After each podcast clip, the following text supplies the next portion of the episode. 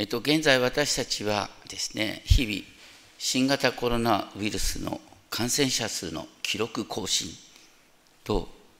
オリンピックメダリストの物語の両方に一喜一憂してるかなって思います。ただ、どれほどオリンピック開催に反対していた人でもメダルを獲得した人の物語を聞くと感動し喜ぶことができる。人はすべて神の形に創造されている。神の形に創造されている人は統計の数字じゃなくて一人一人の物語に心が震える、揺れるように感動するようになっているのかなと思います。今ですね、一つ課題になっていることがある。それは病気を原因としないコロナ死、ね、何かというと、ね、コロナウイ、コロナのウイルスで死ぬっていうよりは、ね、この感染への恐怖のために人と人との結びつきが弱くなることや、また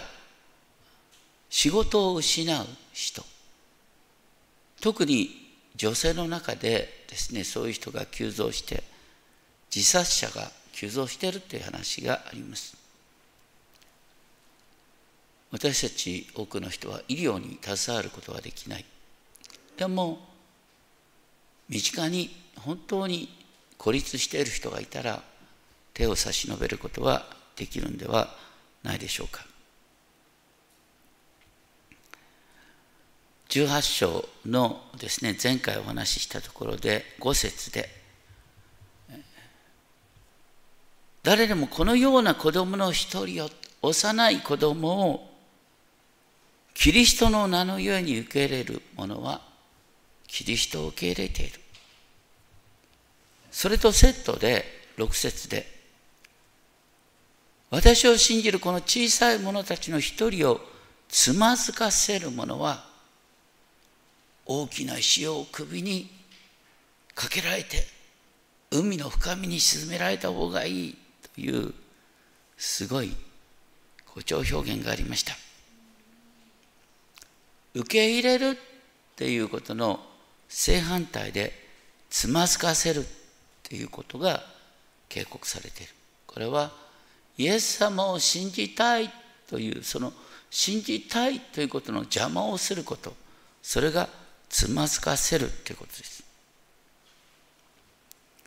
そういう中でじゅう節でねあなた方は気をつけなさい。この小さい者たちの一人を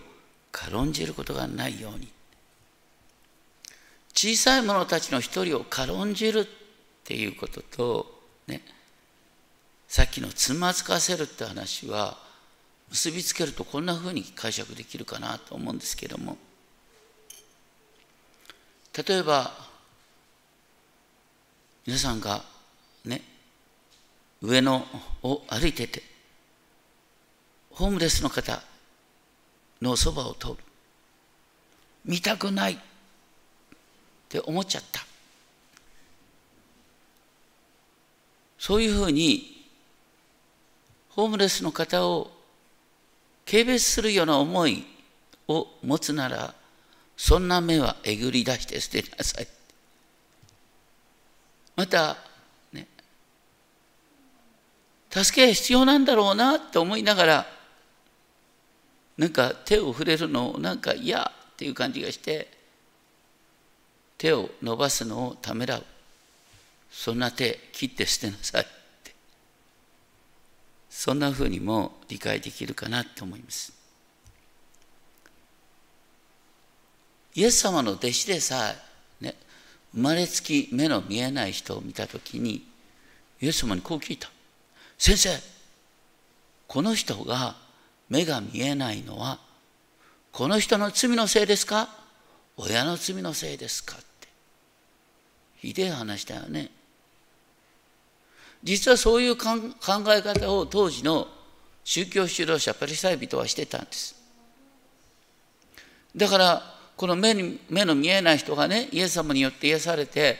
イエス様が救い主だっていうことを証ししたときにパリサイ人なんて言った。お前は生まれながら罪の中にいながら俺たちを教えようなんてするのかって。要するに目が見えないっていうのは生まれながら罪の中にいるんだ。障害を持ってるってことは生まれながら罪の中にいるんだ。ホームレスになるのは生まれながら罪の中にいるんだ。お前は神から見捨てられている存在だって、そういう見方に対してイエス様は真っ向から、ね、彼の考え方をたしなめられた。その時イエス様がおっしゃった言葉が面白い。じゅっ節、彼らの御使いたちは、この小さな存在、要は社会的弱者の御使いたちは天においていつでも私の父の御顔を見ている。実はあのイザヤ書ろく章を見るとね、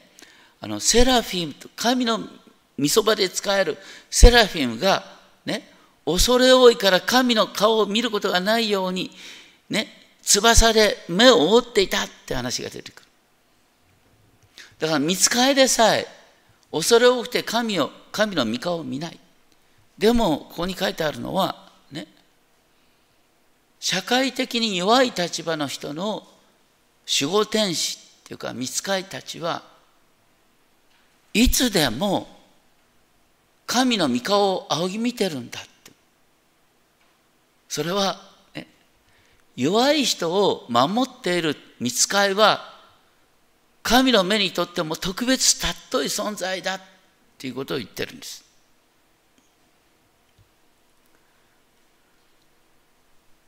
そして小さい者たちの一人を軽んじるっていうことがどれだけ悲し神を悲しませるかっていう流れの中で一つの例えを話します。ある人に羊がひゃっぴきいるという家庭の中で、そのうちのいっぴきが迷い出たら、その人はきゅうじゅうきゅうひきを山に残して迷ったいっぴきを探しに出かける。これはね、ふと思うの。これ良い羊飼いの場合はそうなんだろうと思うかもしれない。でも、ここの書き方はね、あなた方はどう思いますかという問いかけから始まって、迷った一匹を探しに出かけないということがあるでしょうか。だから、普通の羊飼いだったら、ね、きゅうじゅうきゅうひきをそこに置いたままいっぴきを探しに行くんだ。そしてその一匹を探し出したら、本当に大喜びするんだ。まして、天のあなた方の父は、ね、失われた一人の人をそのような目で見ないわけがあろうかっていうことを言ってる。羊飼いが当然することを、天のお父様は当然しないっていうことはない。で、結論として、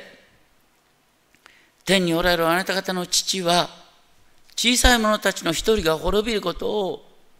決して望みはしない。一人が大切なんだということをイエス様がおっしゃってる。そういう中でじゅうはち章じゅうご節で、もしあなたの兄弟があなたに対して罪を犯したなら、行って、あなたとその人だけのところで明らかにしなさい。もし聞き入れたら、あなたは兄弟を得たと訳すことができる。ここでちょっとですね、疑問なのは、あの前の訳においてはですね、あなたに対してっていう言葉が入ってなかった。新しい訳ではあなたに対してっていう言葉が入ってて、そして脚注を見るとね、あなたに対してっていうね、言葉が入ってない古い写本もあるんだって。なかなか難しいね。だから、ここで言ってるのはね、ちょっと両方の可能性ありうるんだよっていう形で、あの優しく読むってことなんですね。何を言いたいかというとですね、これを一般的にね、いわゆる人の罪を指摘するのはあなたの責任だっていう話に理解すると問題なんです。例えばエゼキエル書さんしょうじゅうはっせつに面白い言葉が書いてあって、悪者に対してあなたは必ず死ぬっていうことを警告しないならね、その悪者の代わりにあなたが死ぬことになるよ。だから悪者に警告するのはね、クリスチャンの責任なんだっていうことを強調する場合があるんです。それを真に受けて一生懸命やってるのがエホバの証人で、物見の塔とか言ってさ、私たちは物見の台からね、うん、この人間の悪を指摘するんだみたいな話だ。でもでもあの文脈ではね、本当に神の御心であれば、神の時であればっていうことがテーマになってるんです。私たちがね、本当にいやこのことは指摘すべきだと思った時にはね、指摘することが必要なんですが、その時のやり方として、さっきあの御言葉の黙想の中で読んだガラテヤろくしょういっせつにせつがあるんです。ガラテヤろくしょういっせつにせつで言われていることはですね、誰かがね、何かの過ちに陥っていることが分かったら、聖霊を受けているあなた方は柔和な心で人を正してあげなさい。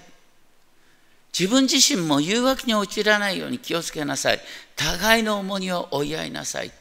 言ってることは、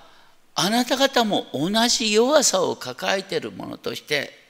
上から目線じゃなくして、同じ弱さを抱えているものとして支え合う、互いの重荷を追い合うという姿勢で人の過ちを指摘すべきだということを言っているんです。ところが残念ながらね、しばしばよその教会だとかですね、あのちょっと聞いた話、自分自身が体験した話の中で思うのは、マタイじゅうはっしょうのじゅうごせつからじゅうはっせつのところがですね、人の悪い行いを正すためのマニュアルのように理解されることがあるということなんです。どういうことかっていうと、もしね、ある人の悪い行いに本当にあの心がね、えー、煩わせている、こう心が傷ついている、そういう時は大抵どうするかというと、お友達に言うんですよ。教会のね、お友達でね、ね、あの人ちょっとまずいと思わない？やっぱりこれは指摘すべきだと思うんだけど、どう思う？そうよねとか言って指摘する。だけど事前に人と打ち合わせして指摘するっていうのは間違いなんですよ。ここに書いてあるように、自分がこれはちょっとまずいなって思ったら、お友達に相談する前に、まず自分自身が勇気を持ってその人に語るっていうことなんです。で、特にこれがね、もしその人があなたに罪を犯している場合、悪を働いているっていう場合だったら、こういう感じですね。あの直接言ってですね、いやこれは私の思い違いかもしれないけれども、でもあなたの言葉によって、あなたの行動によって、私はこんなふうに心が傷ついたんだけどって、私の思い違いでしょうかねっていうふうに言ったら、あ、ごめんなさい、私全然気づいてなかったって大体謝ってくれるんですよ。でもそれを事前に打ち合わせしててですね、もうあのいろいろとシミュレーションしながらですね、こう言われたらこう言うみたいな形でやると、大抵話は通じなくなるんです。で、話通じなくなった時どうするかっていうとですね、普通は、ね、さっき相談したお友達を連れていくんです。今度一人で言ってもダメだったから二人で言う。ふたり言ってダメだったらさんにんで言う。それでダメだったら教会役員会に訴える。会期処分をしてくださいと訴える。そうすると教会が分裂するんですよね。そういう話じゃない。で、ここのところで気をつけなきゃいけないのは、ね、じゅうろく節で、ふたりまたはさんにんの証人の証言によって、すべてのことが立証されるって言った時のですね、このふたりまたはさんにんの証言っていうのは、何の話かというと、申命記じゅうきゅう章じゅうご節からの引用なんです。申命記じゅうきゅう章じゅうご節からの引用というのは何かというとですね、あの、悪意のある証人が立つ場合がある、ね。その人の罪を指摘すると言ってながら、実はその人のことに頭にきてる人が、ね、偽りの証言をする場合があるから、だからね、第三者、関係のない第三者が本当にその人の訴えが正しいかどうかを判断すべきだということなんです。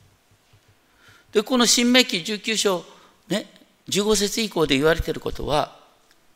もしその人が偽りの証人である場合に、その人が、ね、もしその人の死を望んで偽りの証言をしたとしたら、偽りの証言によって死罪になるって話なんです。もしその人がね、あの訴えたことによってその人の財産を奪いたいと思うんだったら、あなたは同額の財産を奪い取られるって話なんです。そしてそういう中で、いわゆる同害報復法っていうのが出てきてね、哀れみをかけるな、命には命、目には目、歯には歯っていう話になってくるんです。だから、偽りの証言であったら大変だ。偽りの証言でないっていうことを確かめるために、他の証人を立てるっていう手続きがここに書いてあることなんです。決して、ね、親しい人と言って、ね、ふたりまたはさんにんでその人を訴えるって話と全然違うんです。ところが意外に、私たちは御言葉に従ってますって字面だけ追ってて、文脈全然見てない。そういう形で教会に争いが起こる場合がある。将来そんなことはならないようにってことをね、本当に覚えていただきたいと思いますが、でもその中で面白いことがあるんですが、言うことを聞き入れないなら、教会に訴えなさいと言って、教会の言うことさえ聞き入れないなら、彼を異邦人か主税人のように扱いなさいと。教会ってのは何だよ。教会ってのはあの人を裁判する組織がないよね。だから言ってることは何かというと、その、その人の罪によって罪が教会の中に伝染するようなことがあるならば、その人を差し当たり、交わりの中から出ていただくっていう手続きが必要だっていうことを言ってるんです。これは、あの、コリント人の手紙第一のご章に書いてあることですけれども、本当に、教会の清さを保つために、ね、出てもらった方がいい人っていうのはたまに出てくる。その時の手続きなんですが、ただその時にですね、ここに書いてある。あとじゅうはち節、ね。何でもあなた方が地上でつなぐことは天でもつながれ、何でもあなた方が地上で解くことは天でも解かれる。これどっかで聞いたことありませんか？マタイのじゅうろく章じゅうきゅう節を見ると、じゅうろく章じゅうきゅう節を見るとね、イエス様がね、ペテロの信仰告白を聞いたときに、ペテロに向かってね、ペテロよ、ね、あなたに天の御国の鍵を与えると言って、あなたが、ね、つなぐことは天でもつながれ、あなたが解くことは天でも解かれる。こうつなぐとか解くっていうのは、当時のですね、えー、ラビの言葉で、ね、つなぐっていうのは禁ずる、解くっていうのは許す。だからあなたが、ね、律法に従ってこの行為は、ね、許されると言ったら天において許される。あなたがこれは禁じられていると言ったら天で禁じられる。言ってることは、ね、教会が、私たちの交わりが天の父の御心を代弁する。私たちが本当に神の代理として行動するっていうすごいことが書いてあるんです。それほどに私たちに与えられている責任は重いんだ。だとしたら私たちがね、ある人を判断するときに、それはすごく恐ろしいんですよ。だって私たちは神の代弁者になっちゃうんだから。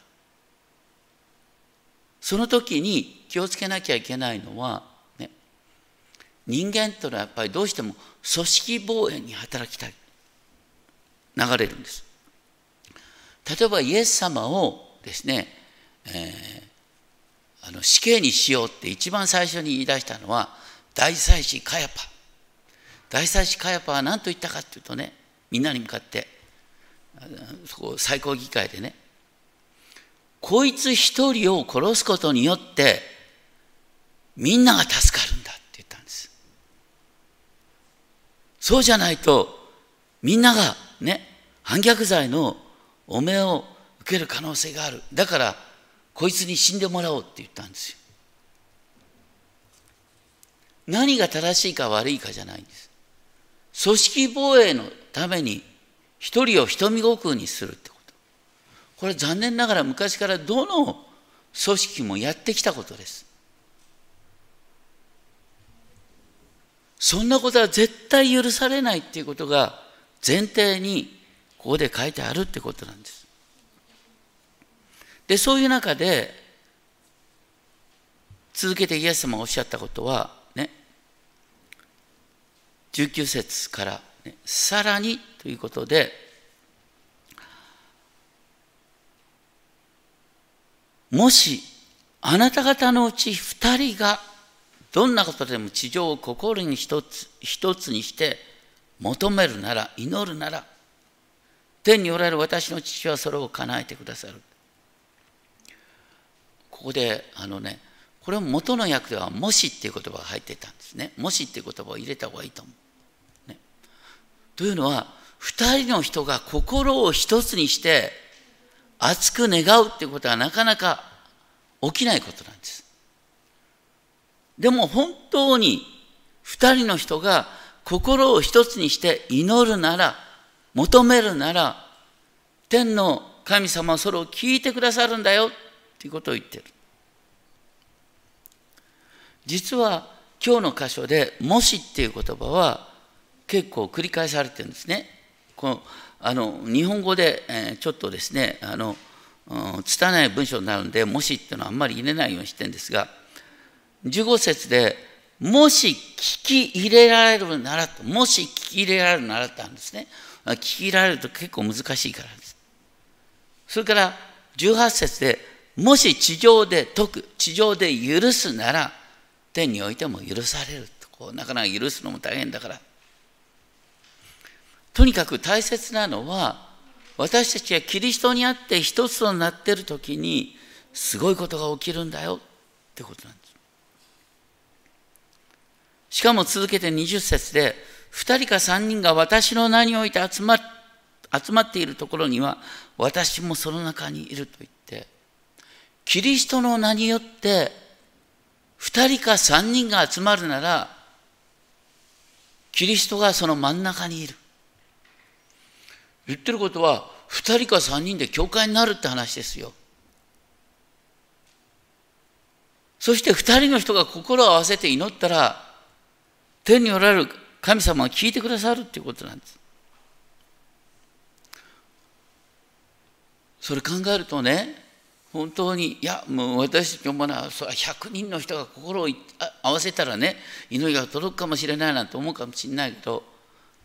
もう本当に目の前の一人の人と心を合わせて祈るってことが、どれだけすごいことかっていうことなんです。目の前の一人の人と一致できる。もうそれだけですごいことなんです。あの今回のオリンピックでですね、あの僕はあの女子ソフトボールの監督知らなかったんだけど、宇津木麗華さんっていうのね、宇津木麗華さんっていうのは元中国人なんだよね。で、その前のあの女子ソフトボールの監督が宇津木妙子さんで、ね、この麗華さんは、ねえー、宇津木妙子さんに憧れて日本に来て、ね、日本に帰化したんですよ。もう全面的に信頼しているって、ね、だから同じ宇津木なんですよね、監督の名前が。そしてあのピッチャーをやったさんじゅう代後半の、ね、上野由岐子さん、この人は本当に宇津木麗子さんが、ね、アメリカ留学までさせて本当に育ててきた、辞めたいっていうのをいややろうよって言って励ましながら来たんです。そうするとあのね、えー、女子ソフトボールの陰にですね、宇津木妙子さん、宇津木麗華さん、そして上野由岐子さんのこのさんにんのすごい結束があるんです。意外にね、本当にチームワークっていうのはふたりさんにんの結束がこう広がるって形でできるんですよ。まして私たちの教会において、ね、本当にいやちょっとこの人話したくないんだなんていう感じの人でもね、本当に一致できたら、ふたりの一致、さんにんの一致っていうのは、教会全体を形作るんですね。でもさっき言ったように、私たちはついついですね、あの福音中の場合はあんまり組織的な行動はしないようにしてるんですけども、でもね、あの清さを保つために罪人を排除するなんていうことがある。昔はね、ついこの前まで エルジービーティー なんていうとね、とても汚れたって感じで、あの福音派の教会はですね、もう、もうダメっていう感じでやってたんだけど、最近はちょっとだいぶムード変わってきてますがね、これにしてもね、ある特殊な罪に、ある特殊なことに対してですね、真っ向からこの 目, 目くじら立てるっていうのはどうなんだろうと思いますね。それよりも本当にあの傲慢極まりない人間の人が は, はるかに困るんですけども、まあ、とにかくですね、私たちが人をね、この器用さを保つためにですね、あの交わりから出ていただくっていうことを考えたとしても、それはコリントご章に書いてあるから、そういうこともあり得るんですけども、でもイエス様ご自身が誰よりもね、主税人、遊女の味方であったっていうことを私たちは忘れちゃいけない。そしてキリスト教会はどこから生まれたかっていうと、主税人と遊女のような交わりから生まれてるんですよ。あのマグダラのマリアっていうのはやっぱりどう考えても遊女だったんじゃないかなと思うね。で修繕にって言うとこう福音書を書いたマタイでしょ。そして、ね、マタイが福音書の中でね、どっちかというと赤裸々にその人の問題を書いてるのはあのペテロだよね。マタイの福音書って結構ね、ペテロのことを赤裸々に悪く書いてる。でどうしてそう書けたかって思うと、それはペテロとマタイの信頼関係があったからじゃないかと思う。信頼関係があったからこそ書くことができた。そうすると本当にこの聖書の、ね、世界も本当に一人一人の信頼関係で、しかも、ね、初代教会に一番最初の教会に入っていなかった人がいる。パウロは入ってないんですよね。エイトは入ってなかったんです。最初はどっちかというと落ちこぼれから生まれてきて、そういう感覚で考えると、本当に私たち教会ということを考えるときに、ね、ふたりでもさんにんでもっていう時のそのすごさ、修善人遊女から教会が生まれているっていうことのすごさを覚えたいと思います。お祈りをしましょう。天のお父様、私たちはついつい交わりを清く保つためと言いながら、問題を安易に指摘してしまうことがあります。でも大切なのはイエス様の眼差しです。イエス様はどんな小さな人、どんな罪人にも愛の眼差しを注ぎました。そしてそのようにできない者の目はえぐり取られてもいいんだ。そのようにできない者の手は切り取られてもいいんだというまで厳しく語られて、私たちが一人一人に優しく接することを勧められました。それは私たちに本当に難しく思えます。でもそれが御心ならば、あなたは可能にしてくださることを覚えます。どうか私たちのうちに本当に一人一人との交わりを大切にする、その思いをお与えください。尊き主イエス・キリストの皆によってお祈りします。